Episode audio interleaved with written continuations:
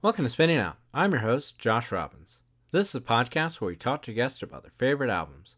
Took a little bit of time off, maybe a week and a half or so, but we're back. Okay, today we're talking about Marshall Gallagher of the band Teenage Wrist. We talked about Smashing Pumpkins' 1995 album, Mellon Collie and the Infinite Sadness. We also talked about long albums and how we used to digest them differently. And can a person truly redeem themselves, and what does that mean for their art? Teenage Wrist released Earth is a Black Hole in 2021, and as you'll hear in the conversation, are in the studio recording a follow-up as we speak. Don't forget to check out our Patreon. That's patreon.com/spinningoutpod. My co-host Sarah and I, we listen to records we liked a lot when we were younger and revisit them as much older and jaded individuals. You can subscribe for as little as $1 a month or more, and you'll get an exclusive episode every week. Honestly, you don't want to miss out, so please subscribe. Follow us on social media, Twitter and Instagram @SpinningOutPod. Please rate, review, and subscribe on Apple Podcasts. Leave a comment, and I hear reviews definitely help. Okay, let's chat with Marshall.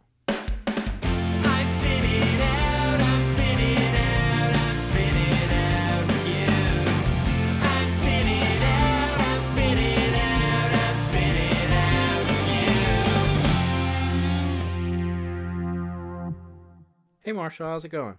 Hey, not too bad. Just hanging out in sunny Koreatown, Los Angeles. I just bought a bed at IKEA. Oh. And yeah, life is good. Yeah, it's always good to have a new bed.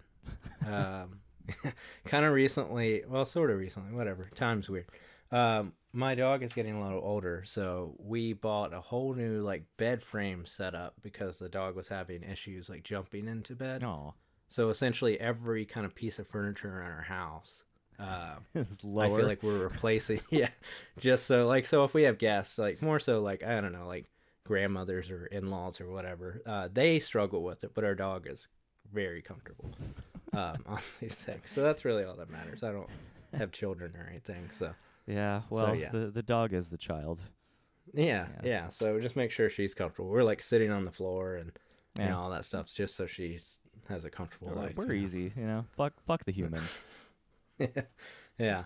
But, all right. So today we are talking about Smashing Pumpkins' album, Mellon Collie and the Infinite Sadness. And what I'll ask is, when was the first time you heard this band or this album? Oh, so this, I believe, if I remember correctly, was my introduction to the Smashing Pumpkins. And that had to have been... probably about 1998 or so. I think I was 11 or 12. I can't recall like exactly, but yeah, the album had already been out for a while, but it was new to me. Yeah. A buddy of mine who was like a year older than me and was responsible for basically shaping my music taste at that point had showed me the Pumpkins, and just from what I had heard, I was like, okay, I was kind of in that phase where I was just, you know, kind of down to buy whatever CD was recommended to me. So I went for it. And, yeah, I just, it was a deep dive, but it turned out to be maybe the most important record that I would ever come across. Yeah, I remember I couldn't figure out why this musician dressed like the skateboarder Jamie Thomas, but then I think I realized later on that it was like the other way, you know, because like everyone wearing the like Zero shirt, you know? yeah and I mean, I assume that's kind of like him first. If it's like Billy Corgan's, you know, outfit around this time frame. So see, I wasn't sure what came first, because I was actually wondering that too, because there was Zero the skateboard brand. Yeah. And then Zero the Billy Corgan t-shirt, which eventually just got, you know, mass produced. And I think I still have mine. I have my Zero long sleeve t-shirt. It's got to be like 20 something years old by now. Yeah. I feel like it's like, it definitely was like, you know, clothing brand and all that stuff before, but it's like kind of just codified that look, you know, between Billy Corgan and the skateboarder Jamie Thomas. Like, I'm not sure who's exactly first, but that became the look. Like, everyone for like a minute. Oh, you know, like the early 2000s, including myself. Yeah. Yeah. That was me. Yeah. There were like kind of two looks. I feel like there was like the kind of zero kind of kid, or the kind of more like colorful wearing like hookup shirts or birdhouse. So those were the kind of two skateboard looks. Oh yeah. Yeah. I was more of an element guy. Yeah. Or elements. I can't even remember now. It's been so long since I've been on an actual skateboard. Yeah, I remember, I mean, I haven't, like, ridden a skateboard. I primarily BMX'd, but, like, I remember those little things. I don't know how deep into, like, skateboarding or whatever you were, but there was always, like, I feel like if someone told me, like, a skate brand or something, and then if it wasn't, like, cool enough, I would be like, you know, did you have that thing in school? You know, like, everyone was a poser, or they weren't, you know? I was a poser. I mean, I'm definitely 100% like into the fashion, into the culture. Mm-hmm. I had like skate magazines coming to my house and shit, and I was so bad at skateboarding. Like, yeah, I never got. I could barely ollie, you know, and like, yeah, I actually this makes me even more of a poser. I got into rollerblading. Like, oh, I did the same first. Yeah, like, because it's like I just had rollerblades, so I was like, oh, I guess I'm a rollerblader because I already have them. Yeah, yeah. So. And it was so much easier than skateboarding. So yeah. I could actually, like, kind of tear it up on rollerblades, but then, like, you know, at the end of the day, that just made me look even more lame. Yeah, yeah. Yeah, like, that's kind of why I got into BMX, because I was like, it was like, I already felt that rollerblading wasn't cool. And then BMX was kind of like second place, so it wasn't as cool. But I was like, but I already have a BMX, so it's just going to be so much easier.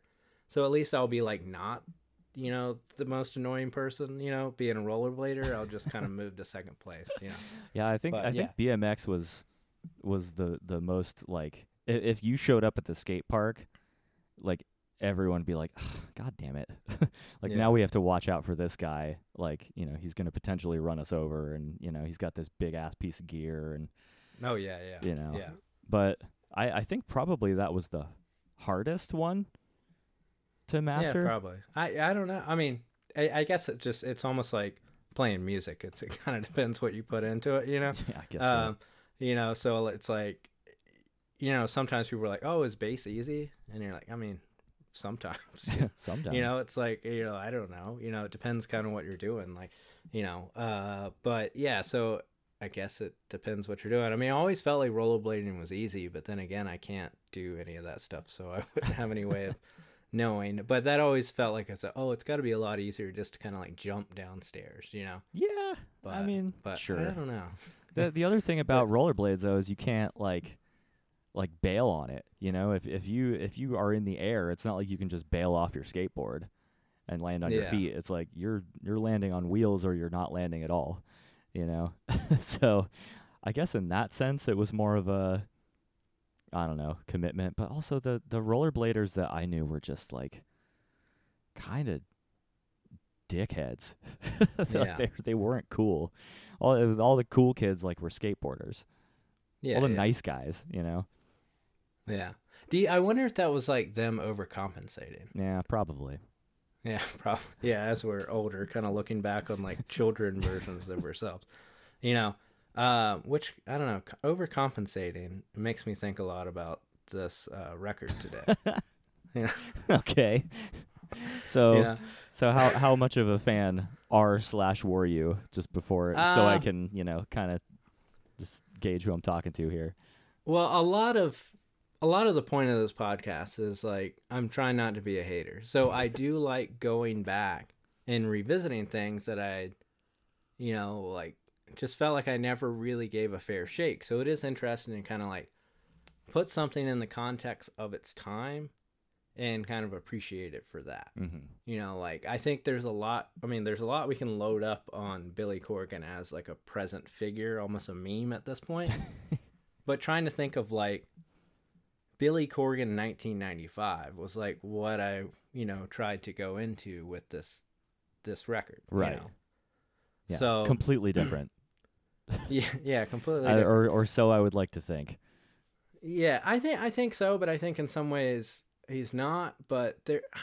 What I'm saying is, I feel really conflicted even after spending all this time with this record, because there's so much I enjoy about this record, but it's just too long. Like, it's like, I appreciate that, like, they overwrote. I appreciate all the things that they were doing kind of different than a lot of the time, you know, but it's just every time I would get done with the record or like listen to it in like breaks, it's a 2 hour long album.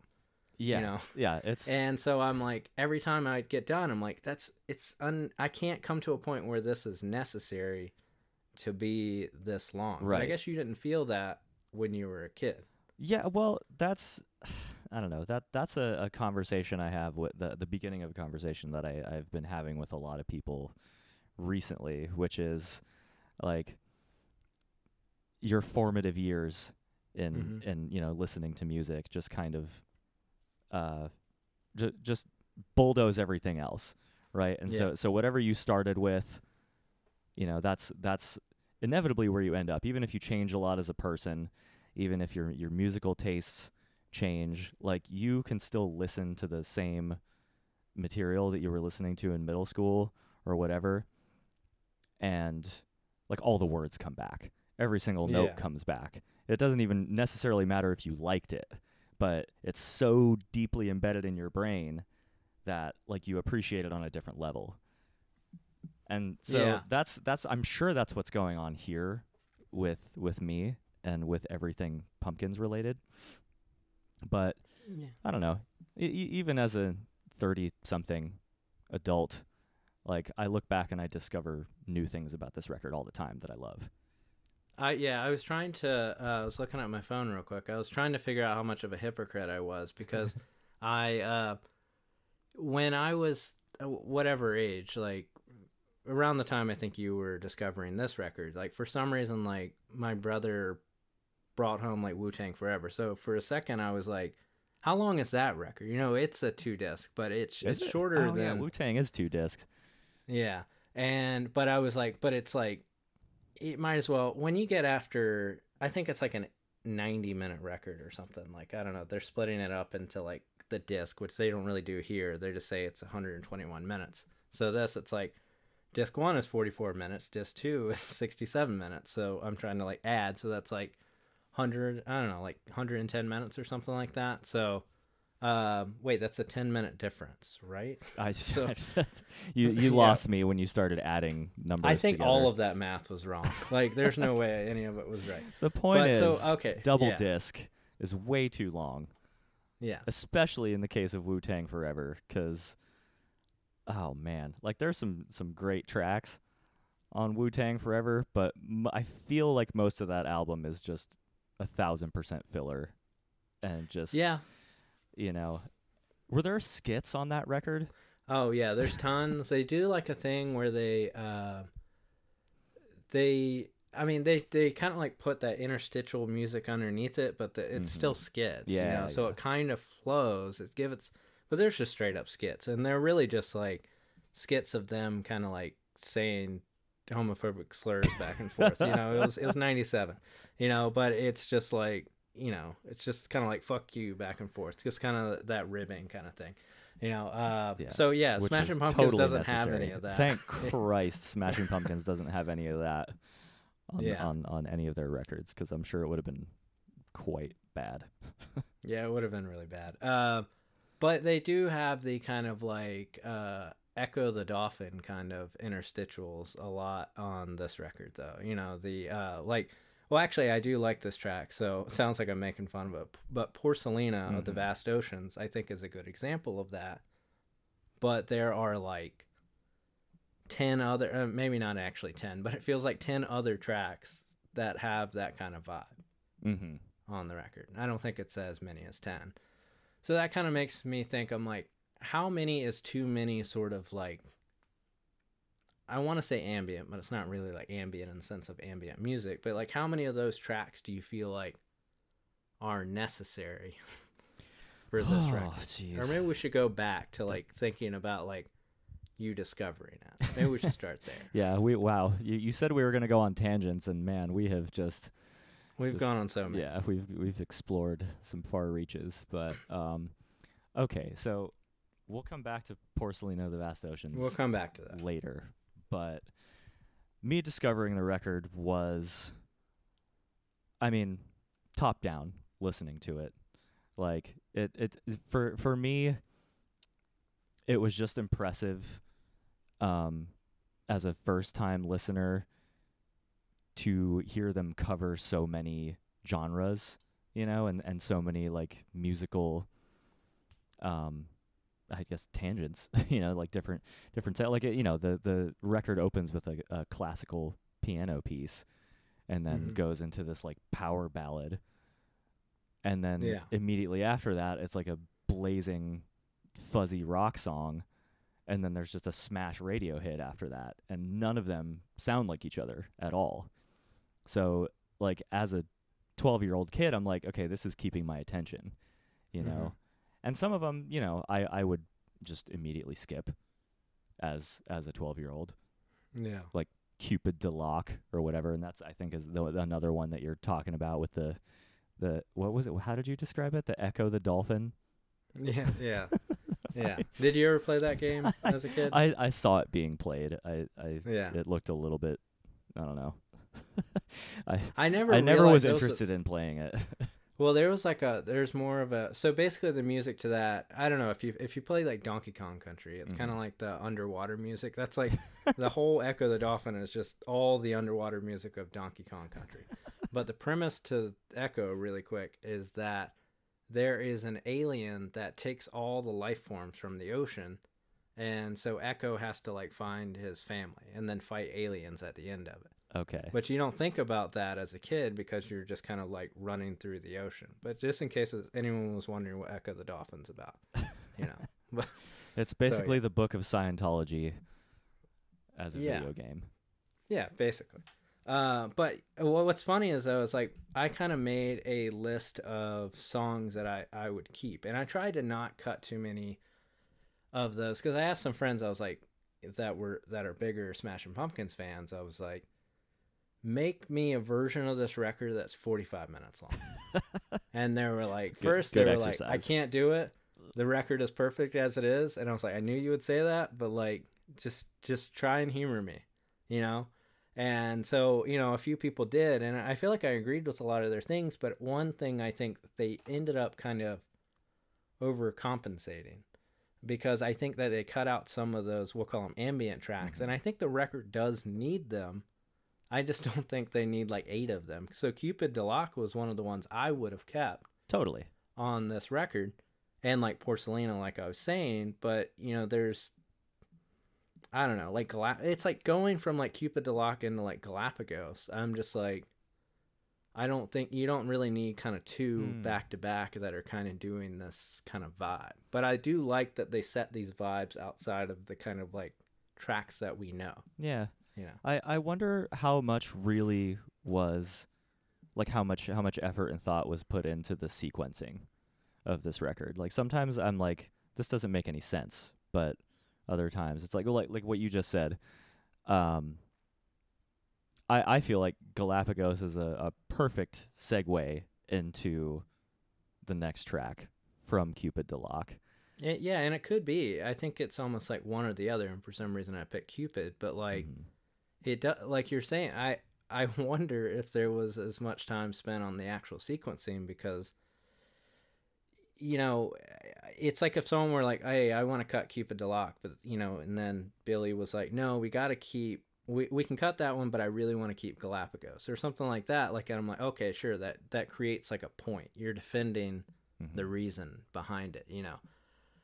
But yeah, it's just, it's kind of like all too much. Like I like the idea of, it's like he's going through the history of rock music all in one record, like, and there's even like things where it's like, you know, they're like Sgt. Pepper's-y kind of track, like the couple that like James sings, you know, that it's just kind of all too much, but none of it feels like it goes too off base than what I would expect, but it's just like I don't need this much of this whatever you're painting, it's still too much. Like, I feel like it creates a good picture.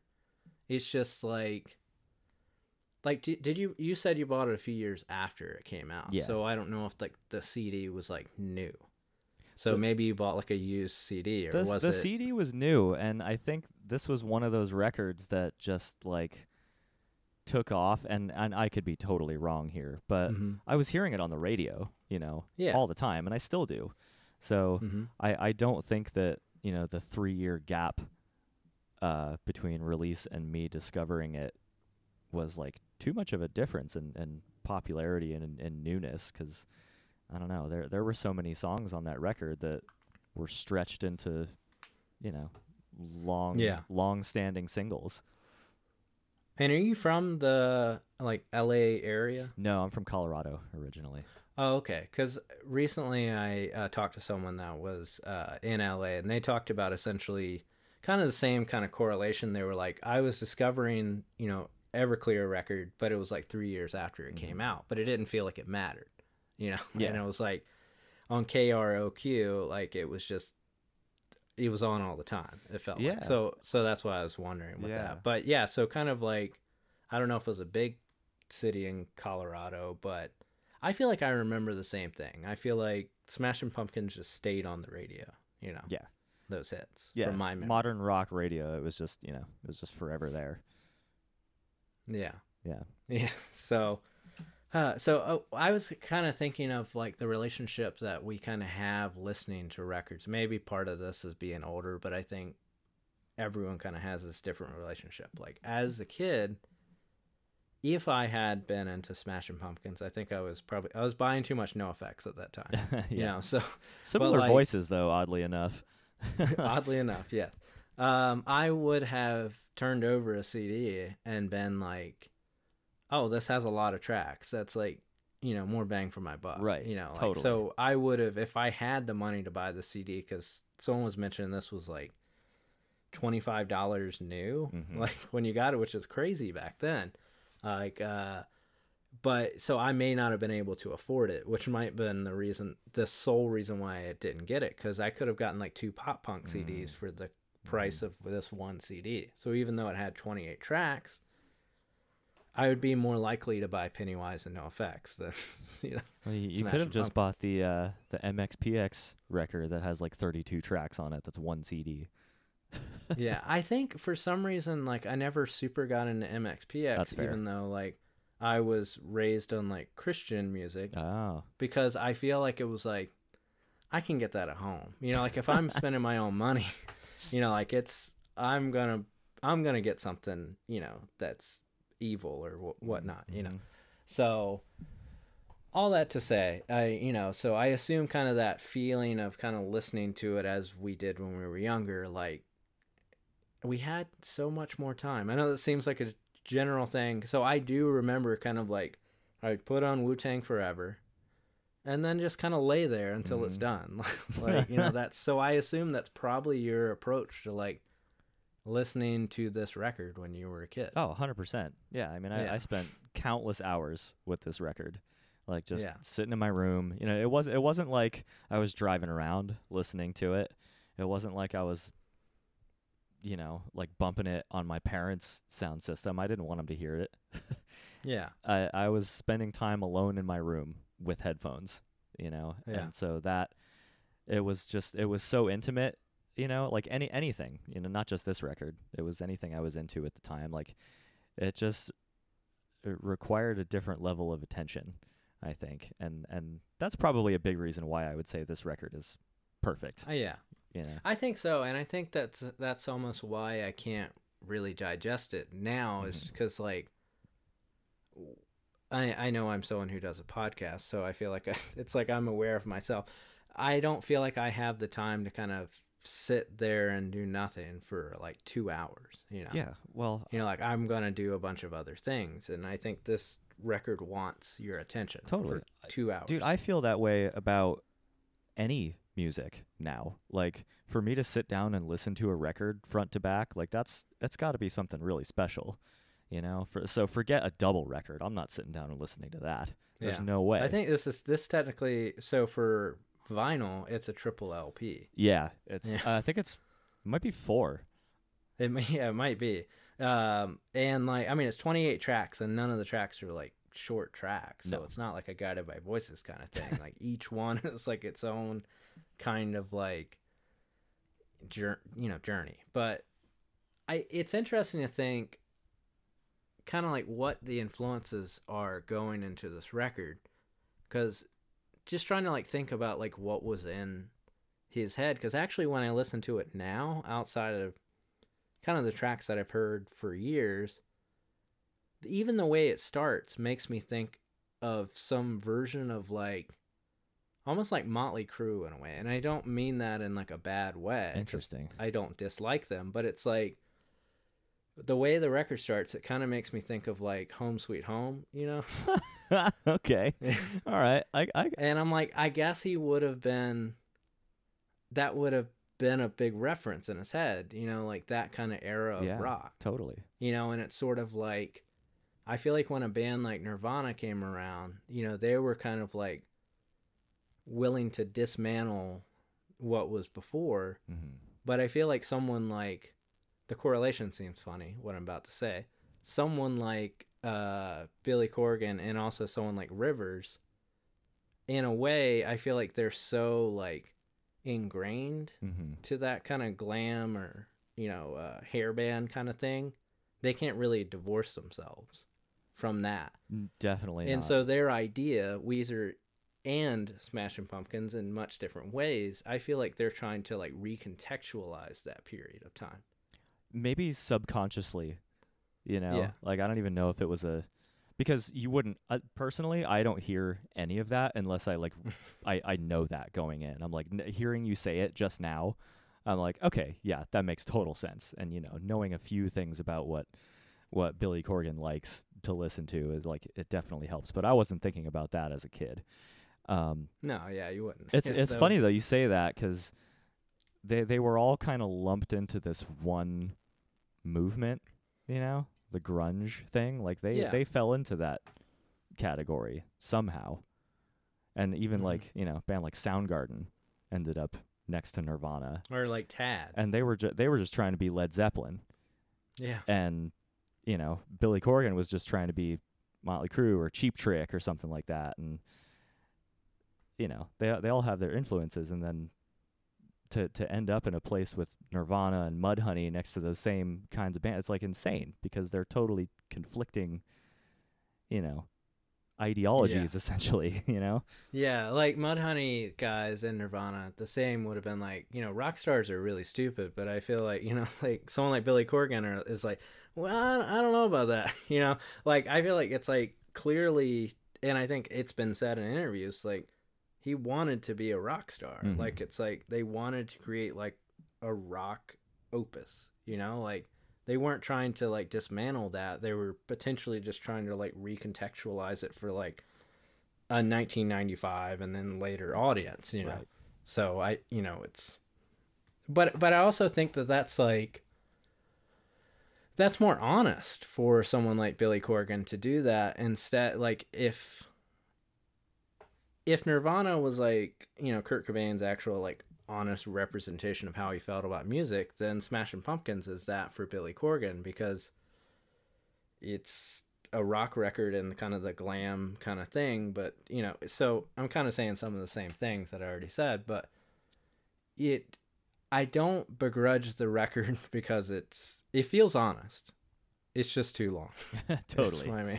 Absolutely. But to that point, I do feel like, you know, well, 95 was a little bit later than some of those other records coming out that we were talking about, but there was a point in like all of these kinds of bands where they all started to kind of fan out, you know, and like separate genre wise, and they started to go really off the rails, you know, and it was usually around their third record, it seems like. And so this one was just them going completely off the rails and trying a whole bunch of new shit that they hadn't even thought about before, and just throwing everything at the wall. And sure, it's way too much, but I also appreciate the idea of it more than any of their other records. you know, because okay, that's interesting. Yeah, you know, like because they didn't try to keep it succinct. They didn't try to do the same thing as they did on their last two records. They just did whatever the hell they wanted to do. Some of it turned out, you know, obviously triumphs, and some of it was just filler in some people's ears, and I don't know, I thought that was cool. Yeah. So you feel like, because sometimes when I feel like I pick, like, if someone asks me what my favorite record is, depending on, like, what the band is, it's like it could just change every day or something. You know, it's like, what's your favorite Dinosaur Jr. record? I'm like, I don't, you know, it's just, I'll just pick one in that moment. But do you feel like unwaveringly Mellon Collie is your favorite Smashing Pumpkins record? It wavers. It does waver. Okay. Right now, currently, it's my favorite. I think I've probably spent a little bit more time with Siamese Dream, and that overall has kind of influenced my trajectory as a musician a little bit more, and I'm a little bit more familiar with that record. So that, you know, that comes in close second and sometimes finds itself in first. Yeah. But yeah, overall, it's a tie between those two. Yeah. But that could be like, I don't know, like, I guess think of a movie that's like 3.5 hours long or something. It's like, you feel like it's your favorite movie, but how often do you actually go back and revisit it because of the sheer length of time that movie is? Like, I would assume that that's kind of where this kind of stands. You're like, I know I really like it, but yeah, well, now I have the luxury of being able to just skip any of those songs if I don't want to hear them, you know, which I like, you obviously had on CD too, but for some reason now it's just like my musical ADD is just off the charts, and so yeah, it's much easier for me to hop around and pick my favorite tracks off the record, which, you know, sometimes I want to hear a deep cut, but other times I just want to hear fucking, you know, Bull with Butterfly Wings. And do you feel like is liking this record, is that like a shared view in your band, or do you feel like you have to like almost like let's say you get the desire to put this record on in like the van, and is that like a shared thing? Yeah, absolutely. That's one of the bands that we can all kind of agree on.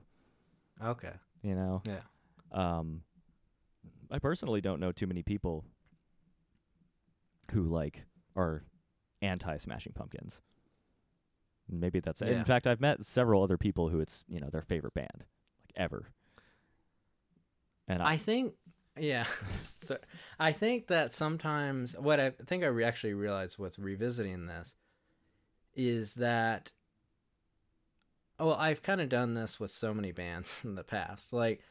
It's like even with the Beatles, like I feel like people talk about the Beatles, obviously, in a way that no band, when you actually sit down and listen to them, could technically rise to that occasion. So I feel like when I got the chance to like really dive into Smashing Pumpkins, it's kind of like they had already set the bar so high for me. And I was also dealing with like kind of like everyone dressing like, I don't know, it's like it's like I came into this record being like, man, I was just like a big hater for so many years for like no reason, you know. But yeah, I can say that about a lot of things. Hated it for no reason and then came around to really love it. Yeah, most of the things in my childhood, actually, you know. Yeah. Well, it's like I feel like I would be like I would tell people like, oh man, Billy Corgan is not a good singer. But then, essentially, all of the bands I like, none of them are good singers. Totally.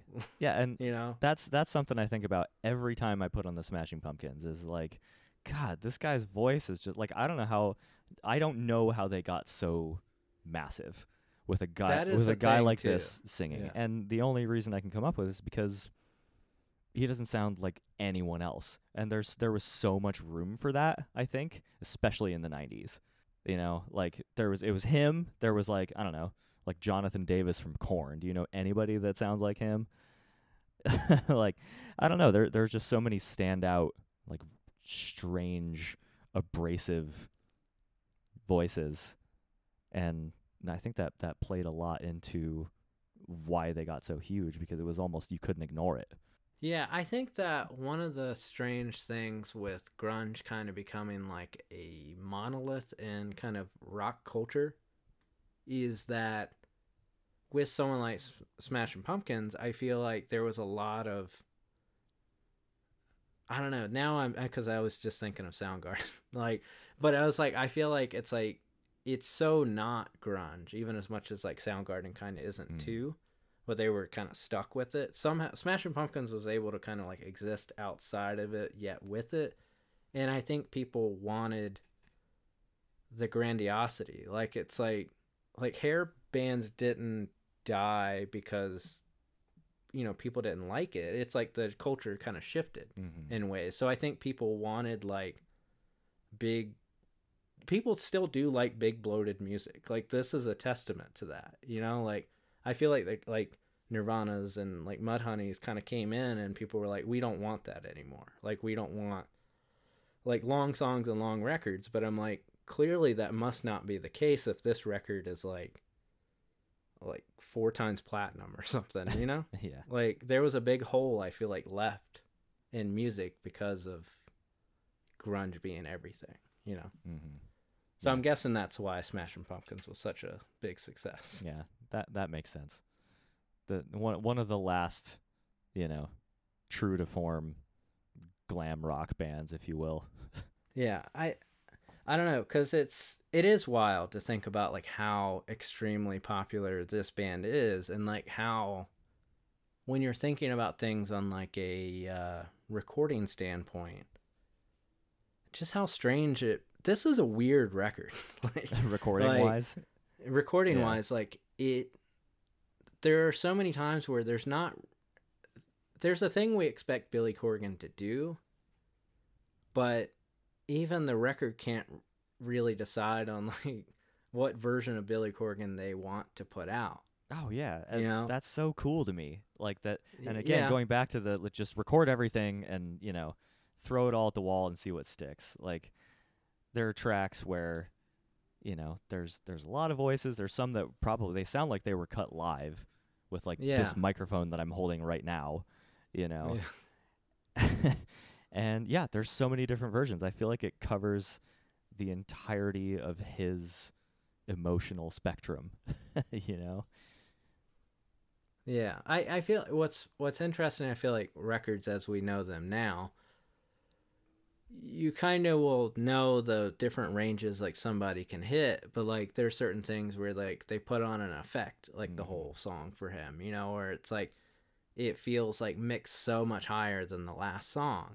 Like overall this is a well mixed record, but it's like sort of kind of it's like that's what's so weird about it. It's like with working with Butch Vig previously, I feel like there's like a continuity in everything that kind of like makes sense with a lot of his records. Like he definitely was making, I feel like Butch Vig makes records that can exist in a mainstream.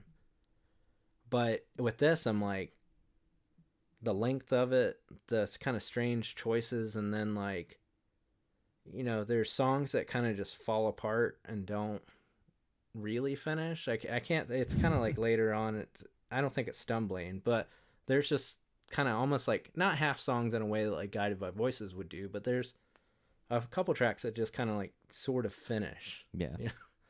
They don't have like a grand finish. And it's like, I guess a lot of that was, well, Billy, but also Flood, you know? So I don't know, just very strange choices for a record that is so popular. And do you think when people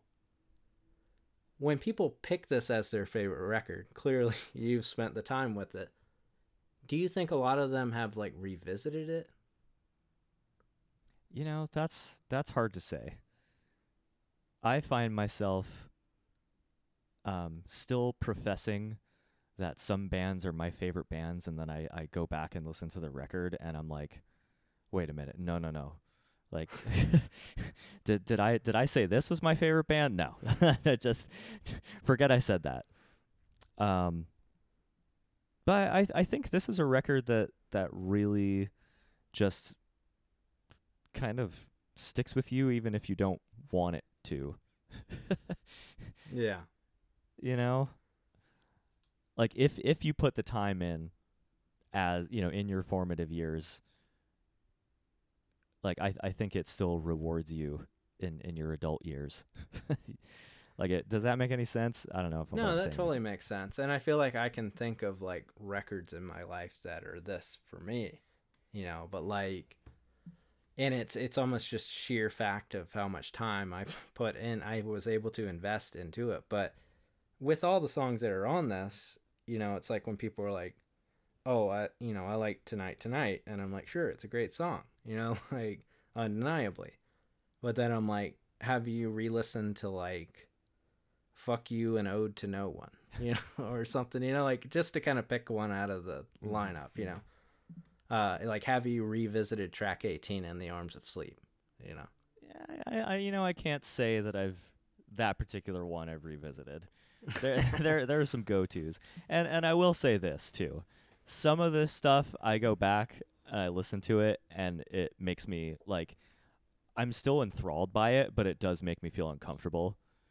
You know, because like some of the lyrical content, yeah. As an adult, it like hits me a little harder. I'm like, fuck, man, like this guy is, he's so sad and he's so angry and he's so like, he's saying some mean shit. You know, that if somebody said this to me, I'd be like, dude, you're insane. Fuck you. Like, yeah. Like, don't ever say that again. You know. So, in that way, like it's one of those. Like separating the artist from the art dilemmas. Yeah, totally. Yeah. That's the most trouble I have with this record, and the most trouble I have with Smashing Pumpkins in general. Well, do you feel like, when you listen to this record, like those kind of parts that I will say, I feel like being like somebody that's like a big fan of Black Flag really up until they did the reunion stuff, and then it made it hard to admit to that, you know? But there's time, you know, with listening to Black Flag, like there's songs that are just the worst songs, you know, but it's like, I'm just like, nah, man, it's good, you know, kind of thing. So it's like, I understand these kind of feelings, you know, like when you have these kind of deep cut bands that kind of have records that go on too long or put out too many records in a year. But I don't know. It's, I'm trying to like think of what I'm trying to say, honestly. Like, it's just like, what's a Black Flag song that is the worst? That Rat's Eyes. Okay, I'm not too familiar with the Black Flag catalog, so you're gonna have to explain that one to me. So, I have an aversion to kind of any song that employs whispering in it. Okay. Like, and that is one. I don't know. I feel like I want to remember what. I mean, like Billy Corgan and Henry Rollins, I feel like aren't super known for like their amazing lyrics, you know. Like it's like with Rat's Eyes, it's like the song is I wear rat shoes, I pay rat's dues, I make rat's moves, I sing rat's blues, you know. And then the chorus essentially is just rat's eyes, rat's eyes, okay. But like this kind of whisper kind of thing. Oh, weird. You know, like, and I think that's probably what I was meaning to get to. It's just kind of like, I don't want to shit on this record for having bad lyrics, because I'd be calling into question so many things that I like, you know. But like, it's interesting with him, because there was like an interview I listened to where it's like he wanted to write this record from like essentially, I guess, a viewpoint of a younger person, which has been done like so many times, you know, like. I mean, that's Blink-182, sure. Too, so, you know, whatever.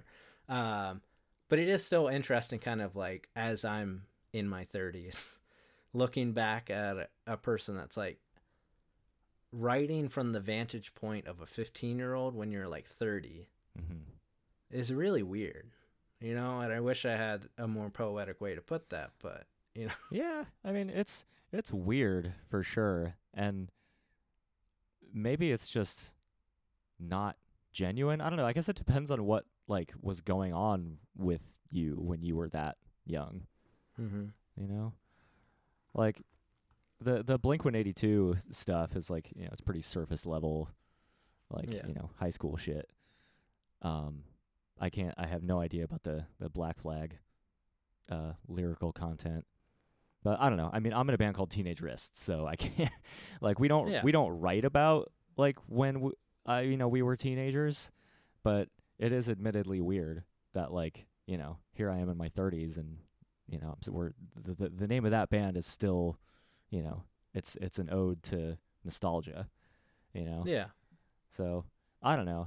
I think at some point, I have to let go of any, like, especially with bad lyrics, because there are so many nuggets of genius even in the bad lyrics, and so, like, surrounding the bad lyrics, like, you know, bad lyric, and then there's one thing that's like really fucking poetic, and just hits it right on the head, and that makes up for all the other bullshit.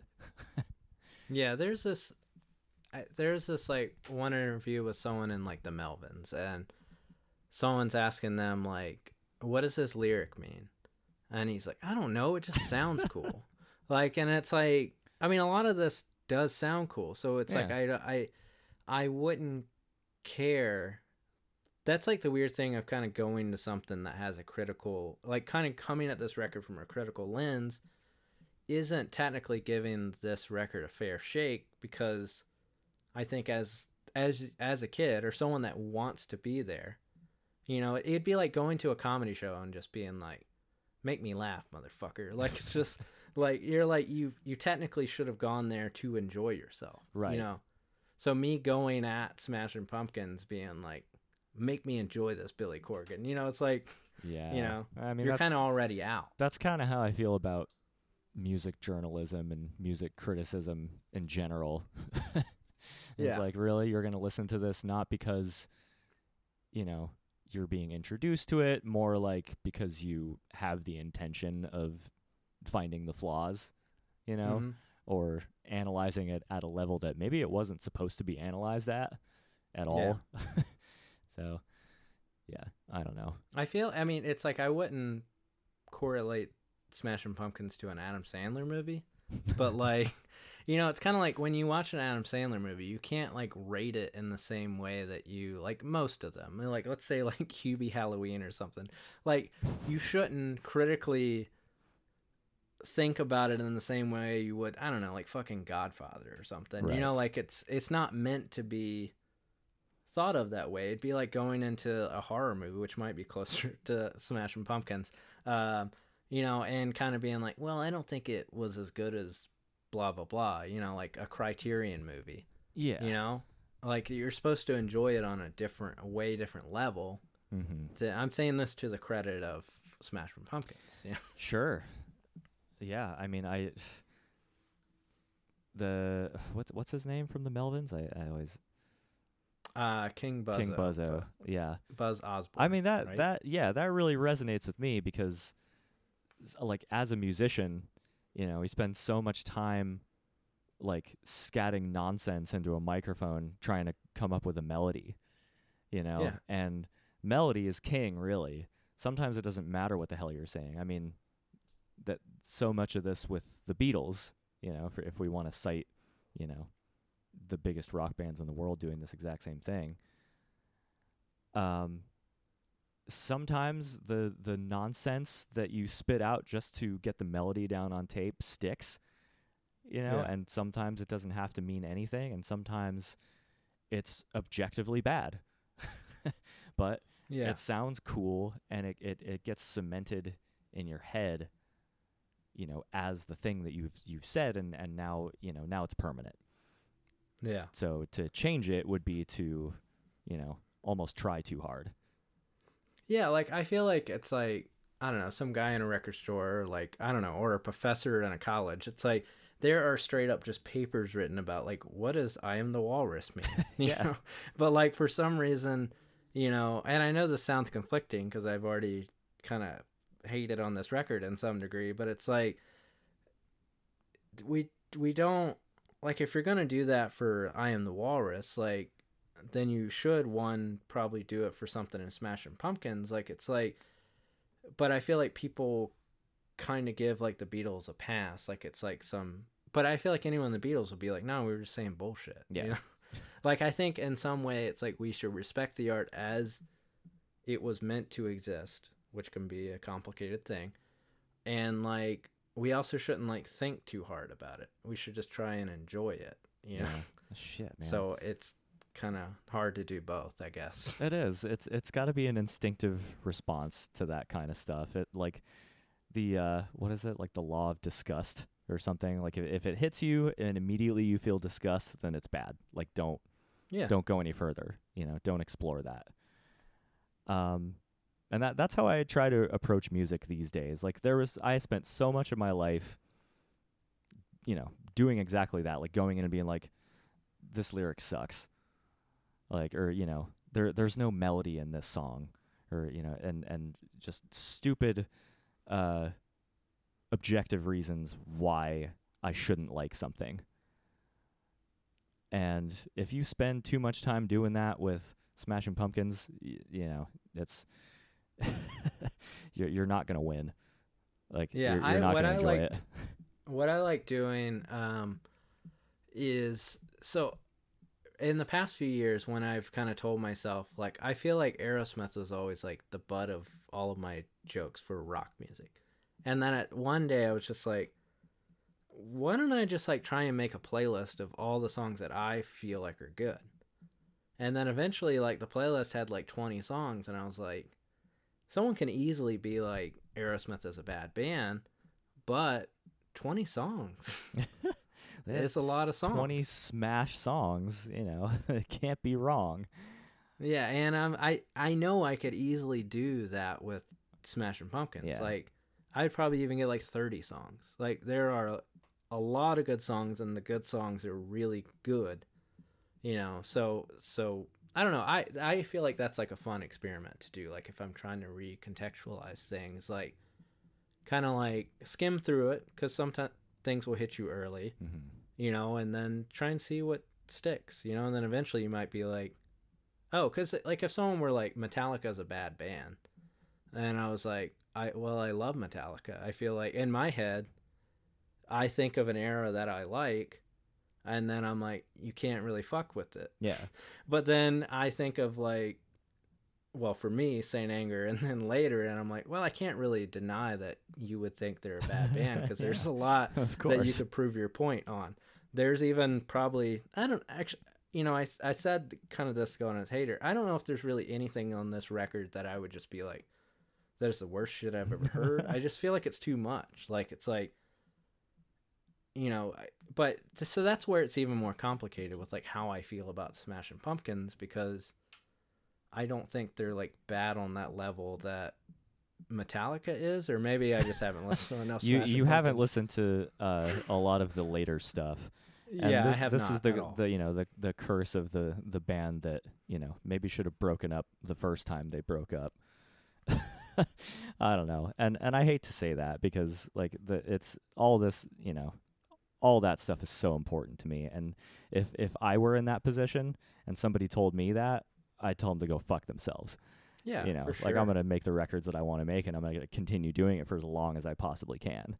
You know. Yeah. But yeah, eventually you do just lose the plot. I can't think of a single artist that has a flawless catalog front to back, unless they were only around for, you know, 5 years. Yeah. I mean, I think like Dinosaur Jr., but even the newer records that they're kind of like in a groove now with their reunion records, that I'm like, they're kind of all the same mm-hmm. at this point, but none of them are like bad. Yeah, it's just like I've stopped being like, so that's closest I can think of, or like something like Neurosis or something like that. And if it just keeps doing the same thing, it doesn't hit you the same way, because, you know, they're not necessarily, you know, pushing their boundaries as artists, but you've changed so much as a person. Yeah. So, you know, the same old thing isn't going to really hit all the same nerves. But do you feel like you were doing that with Smashing Pumpkins? So let's say if this was your first record, did it influence you to like pick up other stuff? You know, my music taste was so all over the place at that time. I wouldn't say that it introduced me to anything else. You know, I wasn't like, oh, Smashing Pumpkins is this kind of rock band. I need to listen to more of this. Yeah. It wasn't really that. It was more just like what my friends were turning me on to and what I was seeing on MTV and hearing on the radio and stuff like that. Yeah. Because there were, like, usually the experiment with this podcast is to make it easy on people coming on. I'll say pick 3 records because it's like if someone were like, pick one of your favorite record, I feel like I would break down, you know. So like thinking about like one of the other ones you picked was Tool. So do you feel like you had a similar experience getting into Tool? Similar, yeah. Actually, yeah, completely. I mean, it didn't musically inform me as much as the Pumpkin stuff did. But I did go just as deep on that one, you know, like I went deep into their, you know, all the occult rumors and affiliations they had. And like, I mean, the whole package was just like mind blowing to me as a 12-year-old. Like, you know, that you open the package and it's a hologram of a dude sucking his own dick. Like, like, I don't know, that to me is just forever, you know, it's not going away. So it that band as a whole, I think, did put quite a stamp on me, but not as much as the Pumpkins did. And they, you know, they can kind of live in the same world, though. I think people seem to be fans of them in the same way that I think annoys me in a way that I almost can't. I feel like for a long time I haven't been able to take the band on its face value because of how rabid the fans seem they're to be. The worst. Yeah, it's like being in a Grateful Dead, you know. Yeah. Like it's like, you know, it's the same kind of like, this is the only band that matters to me. Yes, it's incredibly annoying. I think most of the bands that I actually, you know, revere to that degree have that kind of fan base. Yeah, like the other record I picked was 311 for this totally thing. Has that. And yeah, they have the same fan base. They're just like insufferable stoners. I mean, don't get me wrong. They're like obviously a lot of, you know, amazing people. And I totally fit in with so many of them. But like, we just spent the summer on tour with them. And, you know, a lot of deadheads out there, a lot of white dreads and, you know, like, people who are just pigeonhole obsessed. Yeah. So what do you think if you were to kind of like paint a caricature picture of yourself at like 12, what type of kid was this? I for sure had some spikes on my head, gelled spikes, possibly frosted tips. Probably was wearing a Tool shirt. I had these orange Old Navy cargo pants that were also like tearaways at the bottom, so you could so cool. You could convert them into shorts at a moment's notice. That was like my favorite pair of pants. They're bright orange, and skate shoes, and just really struggling to figure out why I wasn't hanging out with the cool kids. So do you remember that, or you maybe have like seen it kind of as a meme, there is an episode of Home Improvement where one of the sons become like nu metal?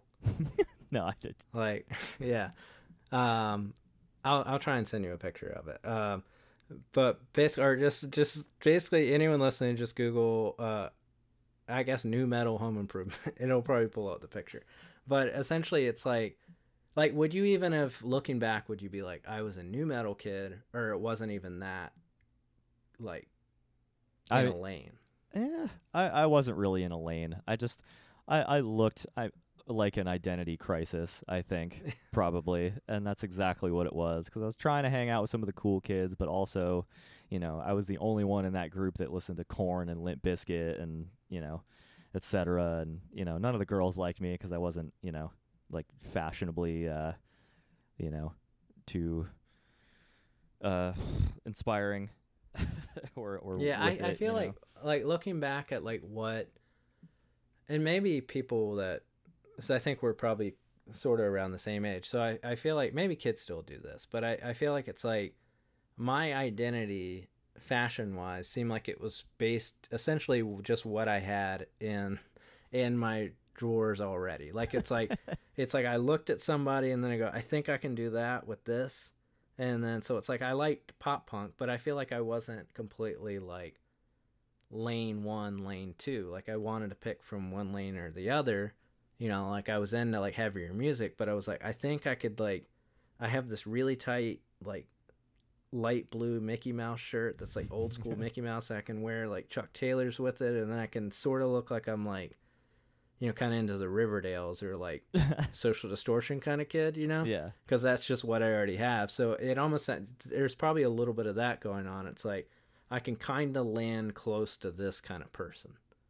Yeah. You know, you're really working with what you've got. Yeah. For sure. Which makes me wonder how, like, you know, like you say, the pop punk fashion, like how did that evolve? Like, people didn't make that choice. They were working with what they had.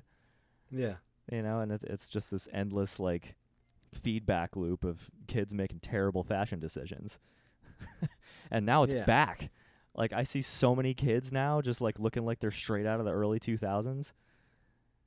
Yeah. And I'm like, why do you think this is a good idea? Do you feel like, so with some of those kind of fashion choices, it's like, do you feel like you kind of never stopped?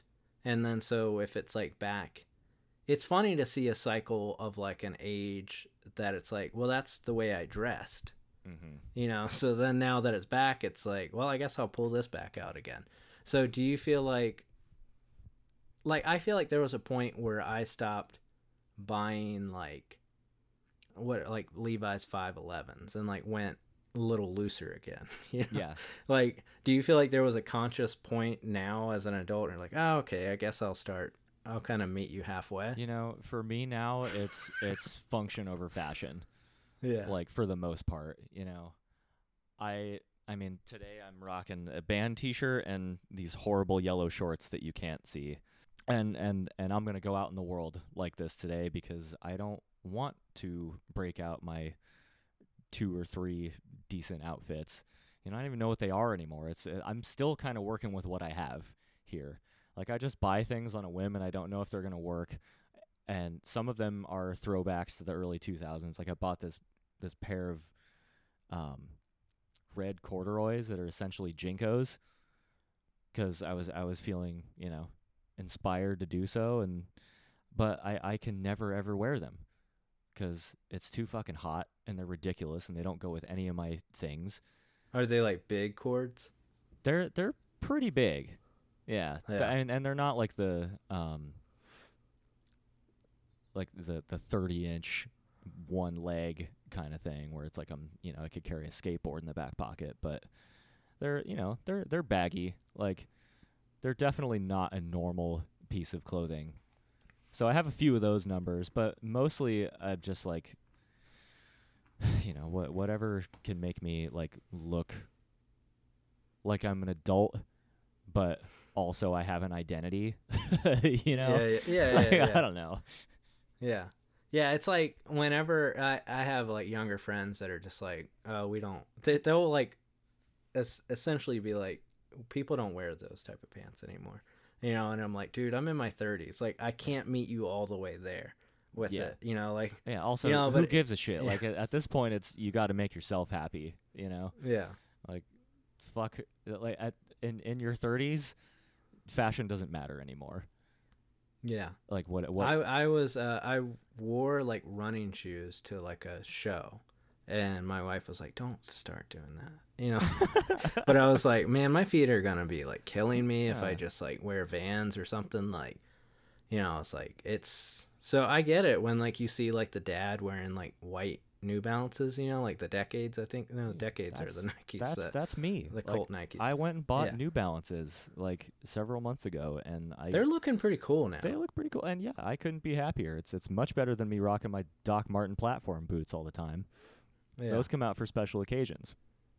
And I still do have those, and I still love them. But, you know, I'm not showing up to a thing every day where I have to look cool. And so my desire to look cool has really diminished. Yeah.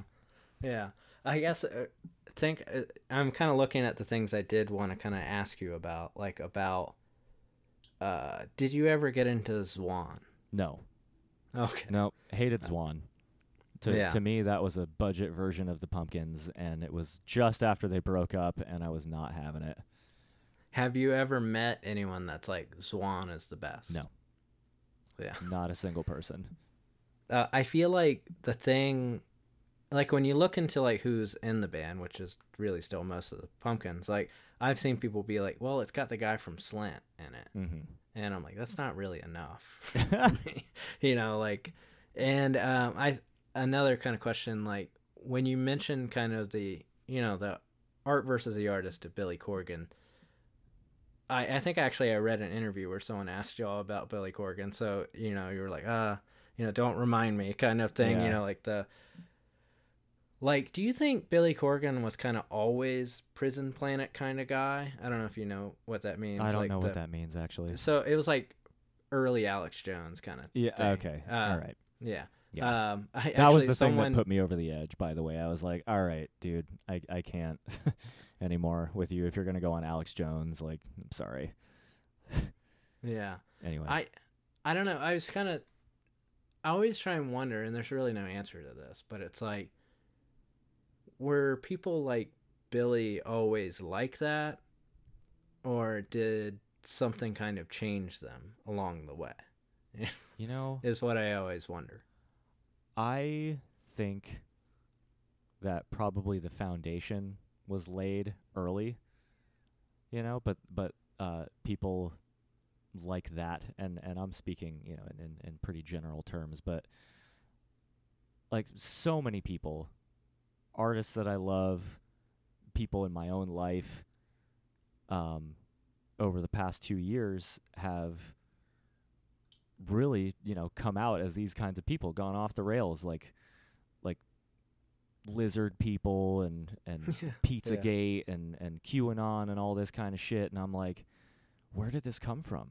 Were you always this person? So yeah, I mean, I've been thinking about that too, but I think it really says something about like the kind of trauma that people go through. Yeah. You know, or how they were raised,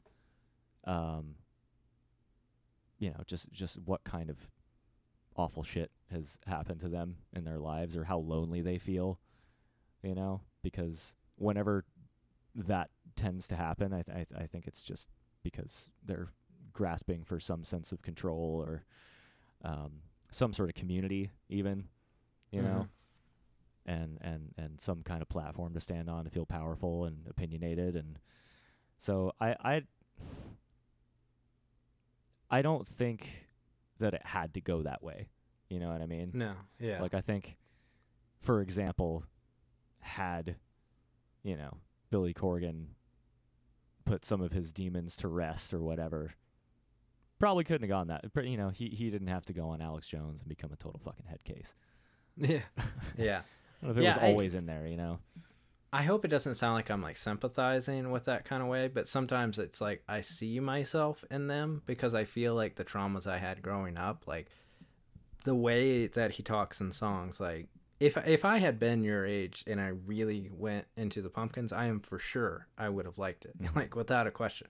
Like it would have just spoken to me in a way that was like everything I was feeling. Yeah. So I felt like when a lot of that kind of culture started building up, like there was a point where it's like, I feel like culture didn't really know what to do with Alex Jones. Like it was to me, it felt like it was like a different thing. It was almost a counterculture thing at a certain time frame. Totally. You know, and then it's kind of like, a lot of people I knew kind of dabbled in it and talked about it, and we kind of laughed about it, or you're like, did you hear about this? Mm-hmm. And then eventually it just kind of went real evil, and I think a lot of us kind of did work on ourselves, and, you know, yeah. And like it's kind of around the time that probably people our age stopped being like edgelords, or either you just became an edgelord. So maybe that's the split, because I think there was a point where I was like, oh, my actions hurt other people, you know? And then so I was like, oh, yeah, okay, so there's a lot kind of built into this thing that I shouldn't, you know? And people like Billy Corgan, like, you know, if we're kind of putting it in a general sense, they just kept kind of going down that road, you know? Yeah. You know? And I don't know, this is going to sound awful, but as far as we know, he hasn't done anything terrible, you know. Mm-hmm. He's said some pretty awful shit, like, you know, he's been openly anti-transgender, he's, you know, all sorts of other like I don't want to go into it all, and that's, you know, but like you gotta wonder if like it's that to me screams like he fucking hates himself, you know, and that's what I see now in every person that does that. Every person that lashes out like that, like just really, really, like they're not even lashing out at anyone else. They're just lashing out at themselves because of some guilt or some shame or something that they can't reckon with, you know? So yeah, I don't know. I think that's where it comes from. And the tipping point is how you deal with it. Yeah, I mean, I felt that, like, I could, like, growing up, like, I never super got into Marilyn Manson. You know, there was, like, a point where I feel like it's, like, friends of mine that got into him. I was like, but y'all don't, like, laughing at all anymore? You know, kind of like, there was a point where I felt like I had to, like, jump off of it, you know? Like, mm-hmm. You know, and so it's, like, it's hard for me whenever kind of people put on this, like, face or this bit, but then they never, like, abandon it. That's what I think about with, like, you know, kind of these things I've heard about Billy Corgan. It's almost like a character they've created to protect themselves from the world, but then eventually they just kind of fully become the character. Yeah, you know, it's a wrestling thing, and I know he is a wrestling guy, so it's like that makes sense. They kind of stop forgetting that they created this thing to try and fix them. Mm-hmm. You know, it feels like an action star. It's like at some point, like, it's like Sylvester Stallone just started believing he was Rambo, you know? But some point before that, I think he was, like, a person that had, like, nuanced views on things. But eventually you're just like, no, I'm the singer of Smashing Pumpkins, the character. Yeah. Hard to say with Billy because, I don't know, he seems a little bit more down to earth, I think, in a weird way. And I don't mean that to say he's not completely egotistical and full of himself and in general kind of a, you know, crazy person. He did put out a double album. He's not yeah, but he's not Marilyn Manson, you know. No. Yeah. Yeah. He's not Rambo. You know, he's not like, he's a little bit more relatable than that. And I honestly don't completely disagree with some of the stuff that he says, you know. But yeah, definitely the level of success and fame that you achieve, I think, plays a lot into that. Like, if he was just a normal guy and then didn't end up being a fucking rock star, then, you know, I'm sure that character would have broken off somewhere. Yeah, I always try and think about, like, if you could envision what Billy Corgan would be if he didn't have Smashing Pumpkins. I think about that all the time with Tom DeLonge. Like, had Blink-182 not totally popped off, I think he probably would have just ended up working at the Van store and climbing the ladder or something. And I don't know if they, you know, the whole aliens thing would have come around as much as it did. You know, that's another one. I'm like, is this a character, or is this like something you truly, you know, believe happened, and it's like your identity now? Yeah It feels like there's a point in people's lives, maybe I'm at the precipice of it, it's like you kind of find a shtick and then you just kind of go with it and then you die. But, you know, it's like it's like Tom DeLonge, it's just like, I guess I'll do aliens. Yeah. You know, Like, and then it's like Billy Corgan was like, I guess I'll just be an InfoWars guy. Yeah. You know, like, it's like, you know, it's like people that are like, I guess I'll just be a fedora guy. You know, like, it seems fine. It's fine. Some people like it. You know, yeah, and, you know, fuck everyone else. I think when I fully understood, because anytime someone would say art versus the artist, I would kind of like giggle to myself in a way or whatever, and then kind of be like, the next thing that person was going to say was going to be cringe. But there was a moment a few years ago, because I never really considered myself a big Smiths guy. Mm-hmm. It's just, for some reason, it just didn't click, like we were saying. And then I was like riding in a work van, and it just clicked. But it was like recent enough that it's like he is full on shitty Morrissey. Yeah. And I had this moment where I was like, why the fuck does it have to be now? Like, I had all these years to sort of like be in that weird gray area that I could just be a Smiths fan. And now I'm a Smiths fan on the other side of it. Well, yeah, we have to live with the shame now of being Smiths fans and Smashing Pumpkins fans and Marilyn Manson fans. Like, fuck, man. It's so difficult to just completely separate like an important part of your identity and your childhood and your musical, like, you know, conception just because, you know, somebody said something shitty.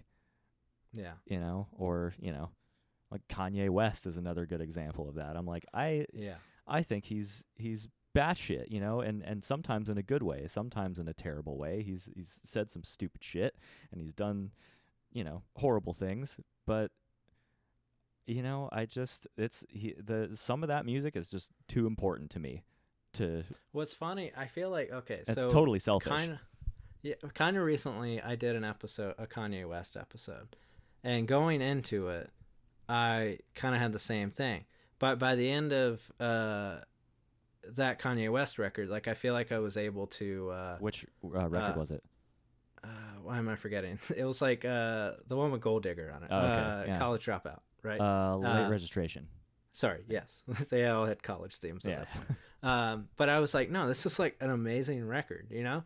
And so I feel like I kind of got to apologize to you in a way, because I'm like, for as much grace by the end of that I gave Kanye West, I'm not able to do that for Billy Corgan. And technically, Kanye West has probably done a lot shittier things on culture than Billy Corgan has, if you were to stack them. Well, because Kanye West remains hyper relevant somehow. Yeah. Billy Corgan is just a meme now. You know. Yeah, so it's like, I'll say I apologize for not giving that kind of space that I did Kanye West. You know, I'm apologizing to Billy. I don't think he cares. No, he doesn't. You got to appreciate that level of you know, confidence though, and not giving a fuck. Like that's actually something I really do admire about him. In an artistic sense, like just kind of unwavering, you know, sticks to his vision, like continues to evolve. Like every single record they ever did was wildly different than the last. Mm-hmm. and just like, you know, sonically, I don't know, they had so many phases and they were all really cool. So, you know, just the fact that he's able to, you know, commit to the art that he wants to do with no apologies. Like I envy that. I love that about him. And I feel like I'm like, I know what we were talking about at first, and then I'm like, wait, are we talking about Billy or Kanye? You know, like I feel like I'm like both. Wait, which one? Yeah, you know. Well, do you think that Smashing Pumpkins have the ability to like come out with like a good course correcting record? Oh man. Because I say that because the thought in my head was, as far out there as Kanye gets, I, for some reason, and I'm not even like a big Kanye fan, I'm not even really a Kanye fan, I feel like Kanye will correct and like kind of make a good record, like an undeniable good record. I know people were like, no, you got to actually spend time with Donda. Man. I mean, but yeah, a lot of people I think would say that Donda was a course correcting record. You know, I heard the first couple of tracks and I was like, oh shit, he's back. And then, and then I just stopped listening to it. I think it's like 2 hours long. Yeah. Well, there you go. Yeah. It's too much for my, streaming 35-year-old ADD musical mind to ingest right now.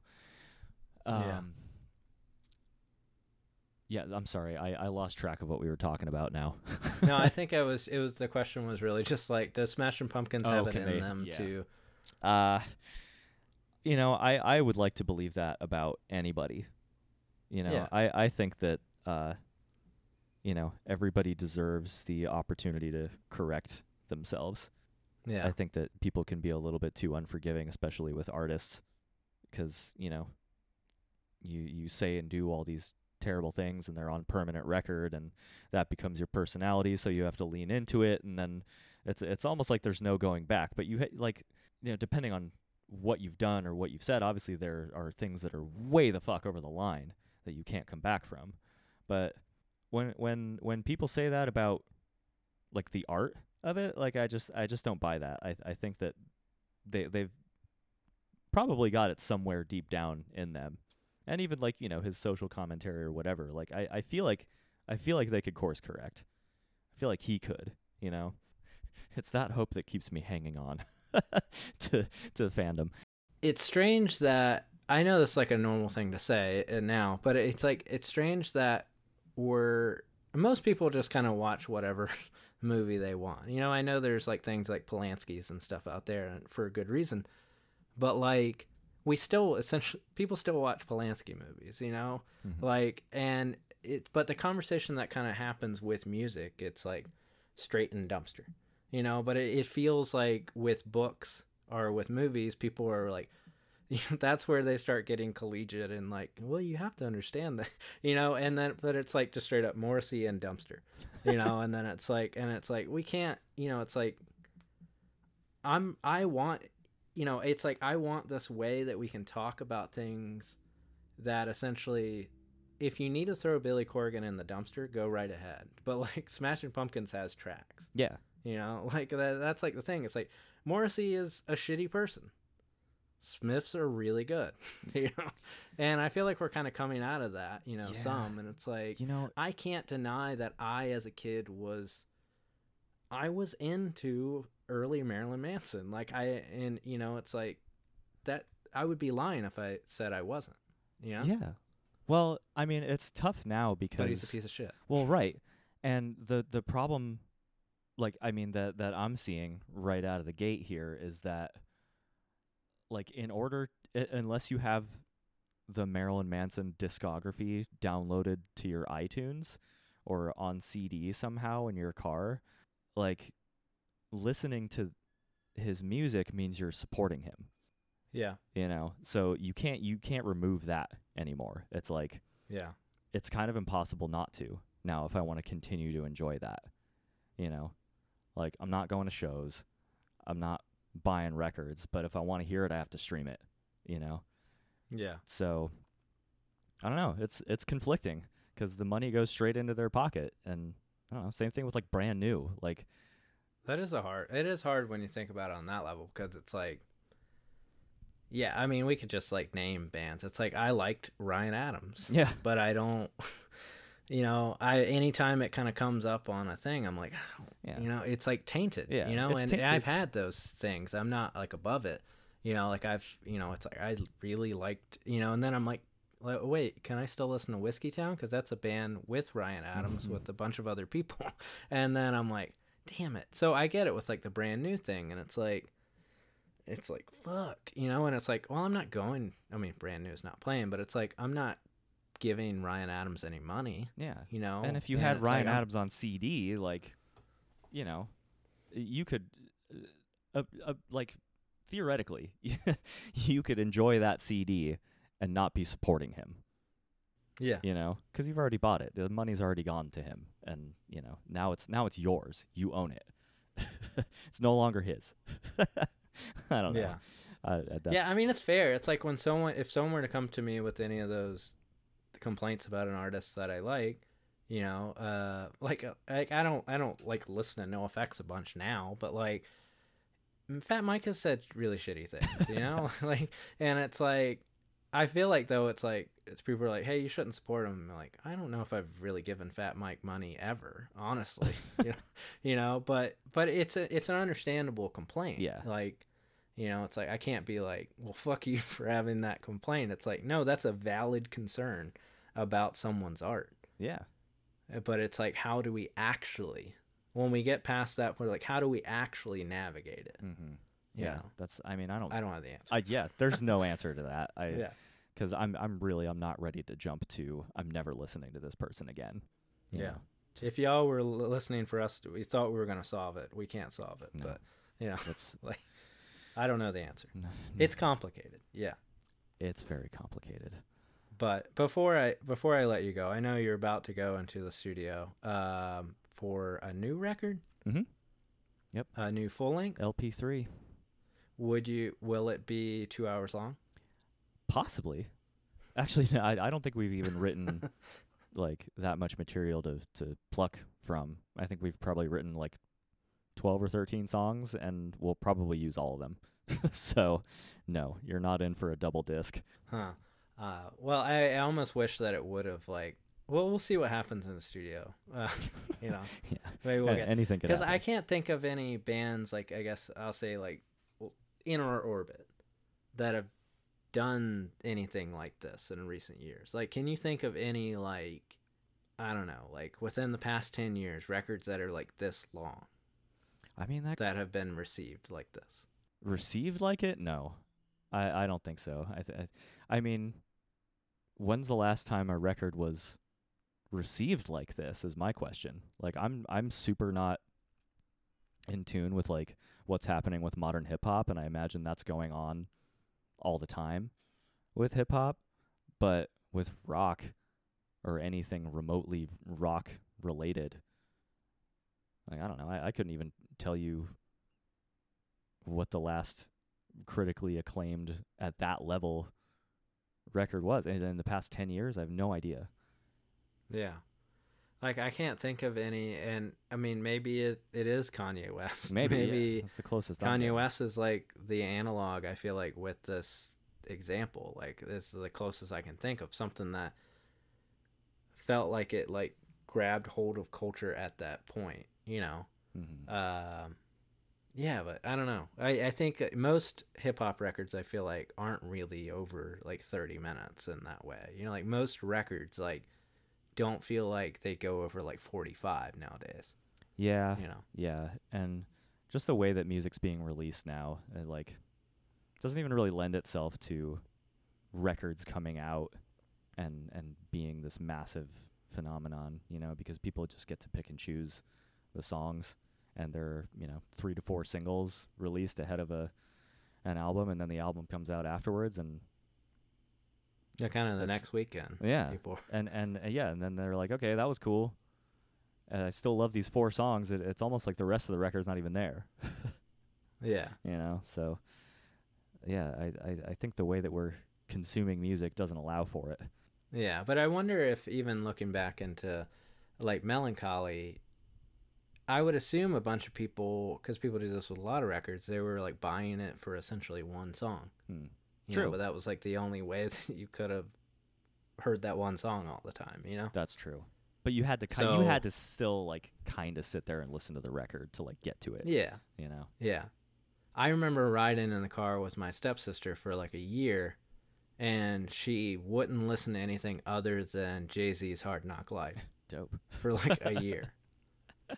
Yeah, just it's because you know, people just the one would just song. You yeah. just hit the button, you know, the I don't know, the repeat button, and you're just like Hard Knock Life. All right, here we go again. You know, and then like it was felt like the next year. As a kid, this could have been like 2 weeks later or something, but it felt like a year.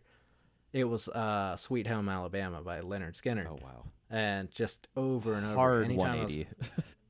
Yeah, but then it was like one day I turned off the repeat button, and then the next Leonard Skinner song came on, and I was like, not bad, You know, it's like, but I didn't want that, you know. It's like, even with Jay-Z, it's like, Jay-Z was kind of the same way. It's like, I felt like I had that, such an experience with that one song. I didn't want to give Jay-Z a shot for a long time, like well past the point. Now I'm like, why would I get into Jay-Z now? You know, but you know, that it's such a strange thing. So I wish, like I've been saying a bunch, I wish I had that moment that you did with Mellon Collie, that I would have been able to kind of like sit there, draw, or watch a, you know, read a comic book or something and just take it in. Yeah, I mean, that's the beautiful thing about music though, right? It's all so like subjective, and you know, the all these records kind of find you at different times, and some of them don't find you at all, and then that shapes the, you know, the way you consume art for the rest of your life. Like, yeah, I don't know. That's I think that's really cool. So don't feel sorry. Yeah. And before I truly let you go, where can people find you online? Oh, we're all over the place. TeenageWrist.com. We're on Instagram and Twitter and probably Facebook. I don't know. I deleted my Facebook a while ago.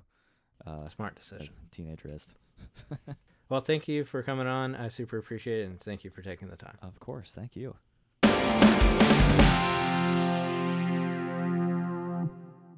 Welcome back. Thanks again to Marshall for coming on the pod. Please check out the newest Teenage Wrist album and stay tuned for the next one.